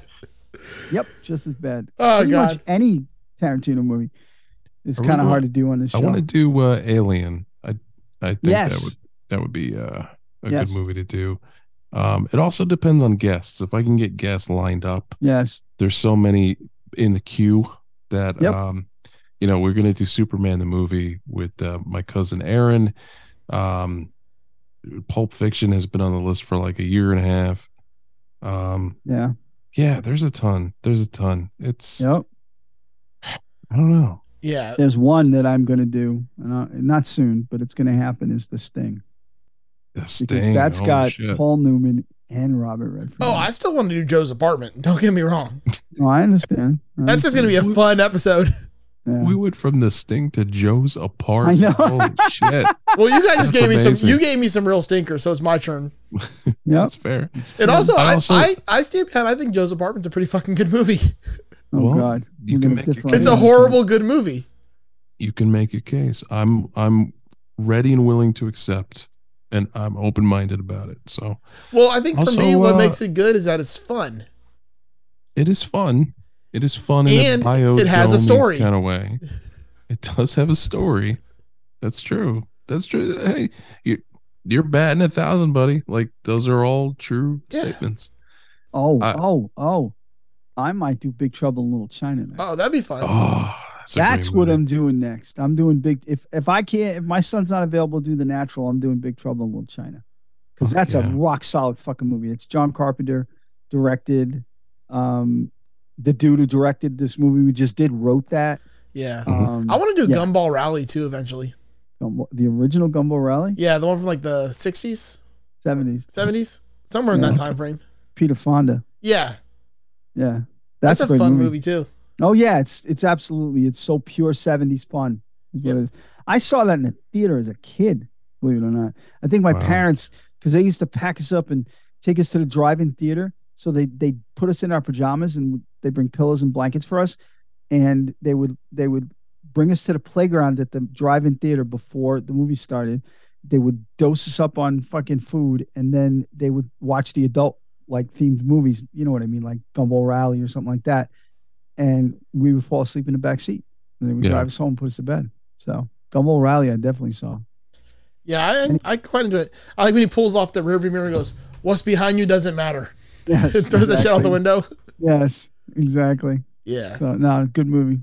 Oh, you know what I like to do too is uh, Eternal Sunshine of the Spotless Mind. Oh yeah. That's a good Yeah. movie, but that one fucking makes you feel some shit. Oh, it that'll certainly get you. does. It certainly Yeah. does. I'll be crying for that one. There's no question. So Man, a lot of good choices, but Yeah. I I, don't I watch know. a lot of serious movies. Um, Vanilla Sky is one that I may do one day. oh, it's one of my favorite movies. Joe. I love that movie. I'm just letting you know, it's one of my favorite movies. Talking about a movie that makes me fucking cry. Yeah. Oh, Um. I Recite dropped the, the end line. of that word for word, and it makes me fucking ball my eyes out. Yeah, I dropped the line in Eric earlier, the Jason Lee line, which is I use. It's one of my most quoted lines ever in life. Like just period. The you never know how sweet that sweet truly can be until you've tasted sour. Yep, exactly. I say that at least once a day There you go. because life sucks. Yep. Yeah. I want to do a crying movie too. Uh, maybe I'll do. um Oh God, I said Eternal Sunshine. I I, I really want to do. uh I don't know why I'm having a stroke on the name of this movie. I love this movie, the Christopher Reeve joint, um, where he travels through time, Somewhere, in time. Oh yeah. Fucking yeah, Rich. Oh. Yep. Oh. Oh yeah, that movie. Yeah, that that movie is another one that makes me cry my eyes out. So I listen. you- I did know- enough crying with Ted Lasso this week. I don't need to do. What's funny is I didn't cry at Ted. La- I thought I was But going you know what it is with me, and, and it's funny. I mentioned this, and Eric's the same way. You throw on, you put it, you throw on in context, father and son, but Yeah, Stevens, but that's getting played out now. Cry. Like hmm. that's becoming like way too overused. Like no, I understand that. But every fucking me, thing is it's playing it still, now. It still just sets me off when I hear it. Yeah, I, I and it was so Yeah. perfect for that that whole montage closing scene. It was perfect. But I'm I'm just getting pissed off that it's getting used too much now. After Guardians did it, and like now everyone's like fucking doing it. No, I know, yeah, but, but, that's it's just, it's yeah. because it were it's insidious and how well it works, man. yes, exactly. Like my wife and I went to Key West. We were sitting by the water. There was a dude playing acoustic guitar for tips, and I was like, I have a feeling this guy's gonna play. Like the sun is starting to set, I'm like, this Oh, yeah. motherfucker, just based on what he's done so far, I'm Uh-huh. like, this motherfucker is gonna bust out Cat Stevens. I know it. Oh and man. sure enough, dan, dan, dan, dan, dan. Yep. It's like, fuck, I'm gonna start crying here in public. God damn it. Well, it was either that or played another Jimmy Buffett song. Oh, Because if you're in the Keys, uh, every like you're gonna hear so many Jimmy Buffett songs, it's yeah, that's ridiculous. true. You might, I don't know, man. Jimmy Buffett's up there in hate for me with the Grateful Dead. I'm with you. I, Oh, hold on, stand hold on. Yeah, I like the Grateful Dead. Fucking hate them. Oof. Like I like actively Oh hate them. no! Like I actively hate the dead. It's not like oh I can pick them and leave. No, fuck those people. But right you in like the ass. Grateful? I'm the only one on the show who smokes weed that I'm aware of. How How do you know- like the Grateful Dead? Because like the guitar work is pretty fucking fun. And I, I- see that musicality thing doesn't mean shit to me. to me, it does. That's why Dragon Force can go pound sand. Well, they're, no, that's different though. Dragon Force is terrible now because it's just can go pound sand. Mm, now They you're can fucking. They no, can fucking mm-mm. pound sand because all they are is a bunch of speed demons, and that's the end of That's it. That's not true. Polyphia is actually Okay. the exception to the rule. Nope. It's very funk and trap based. It's not. Mm. It's not like Dragon Force. Dragon Force, I was with you on that one because all it is is Yeah. wheedly wheedly wheeze over fast drum beats. No, exactly. Polyphia Yeah, that's is a is. fucking different That level. sums them up perfectly. Oh no, Are you kidding me? Completely up- different. That music has zero feeling in it. It it it offers nothing. All right, we're, I'm gonna. Dragon I'm, Force music. well, Dragon Force. No, yeah. we're not gonna do this. No, now, no, 'cause no. You ain't gonna talk, you ain't gonna drop that shit and then tell me there's zero feeling in I it. gotta go to bed. I gotta drive four hours. then you shouldn't have fucking We, ran uh, your mouth. We're not doing We have some anything like people this, to- Joe. We have some people to thank. Oh, Yeah. hold on though. Yeah. Before No. before we do this, no, No. no, no, no. I got something to No, say to you. Doug. What did you just Yeah. say? What did you just say you have to do tomorrow? I have to drive four hours tomorrow. And you better be listening to fucking something to write home about by the Get Up Kids. Okay. All right. I will put it on. I absolutely will. Sorry, I had to drop I that absolutely one. will. All right, good. All right. Am I gonna read my list or what are you gonna do now? Yeah, we're gonna we're gonna thank some people. Let's thank these fine Do Patreon folks. Jesus, Joe. I'm not the one who fucking talks shit. Nah, but you gotta let it go. This isn't the this isn't I'm the not place to fucking resolve the, the, the shit I girl from Frozen. I'm gonna let shit go. Uh-huh. All right. So we do have people to thank. Uh, these are our Patreon members. They give us money every month. They're really cool people. You're all cool people. If you listen to this, you are a cool friggin' person, and we love you. But these people just they go a little further. They give a buck a month, couple bucks a month, and it means so much to us. So we're gonna read their names. We'll start off with founding member Hannah Christ, who I'm gonna see tomorrow when we go see my granddaughter. So I'm so excited. Uh, Peter Bianco, my friend, we need to get together. I need to drag my ass out. Or how about you're the retired one? You can come see me. Come on to Fairhaven. We got a bunch of great places to eat. We can hang out. From the Tone Jerks podcast, the Second Button podcast, and the Off the Rails podcast, Brian Gower, our co-host from the Just Surprise Me podcast, as well as a co-host of the Sharing Maps podcast, Will Hu, and he will be on this. We're going to do Event Horizon soon enough. He'll be on from the Single Path podcast, the Texas State Bible Jams podcast, and the Texas Sci STEM 4 podcast, Mr. Tony DeGraw. From the great state of Tennessee, we got Mr. Michael McVeigh. We also have Mr. Michael Madzant. And last but definitely not least, Mr. U G Rection. Thank you, Mr. Rection. Yes, thank you. it. And as as always, Visit patreon.com slash M-O-T-C-U to support the show, you cheapskate. That is my favorite drop.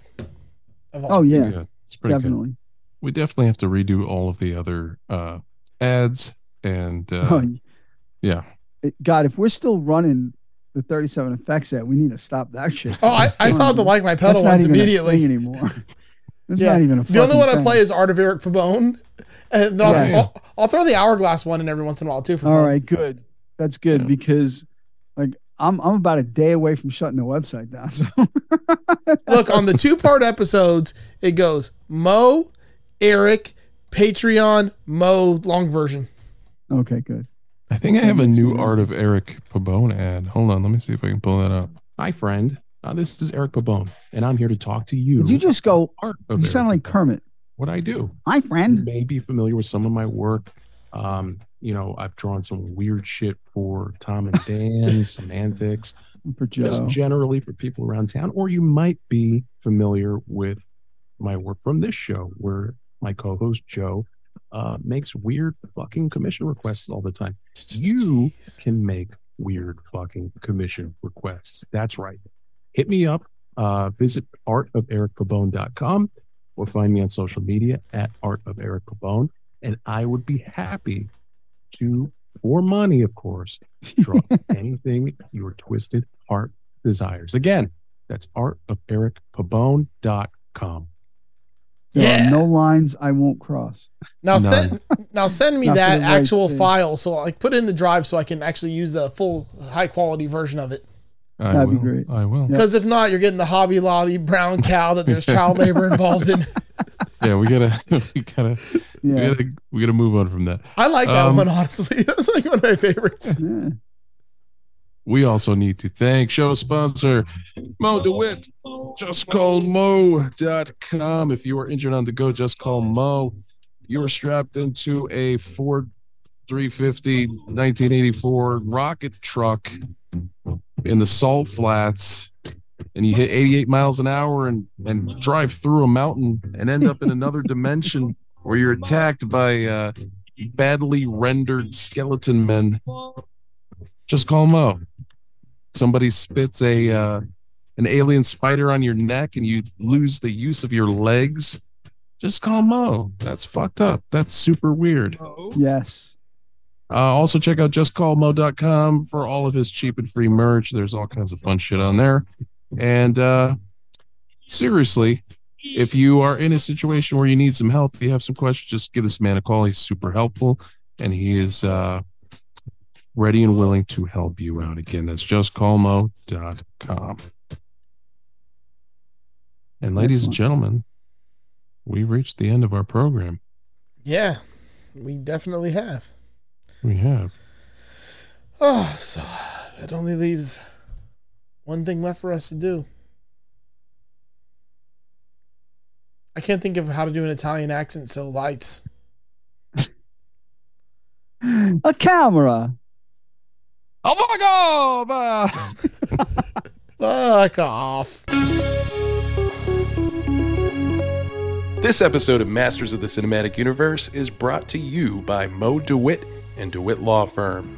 And be sure to check out Monday Morning with Mo every Monday morning on Facebook Live with free answers to your legal questions. Injured in a car accident or dealing with personal injury, Mo can also help you with a workers' compensation case if you're injured on the job. I don't live in Florida, but Mo would be my go to if I did.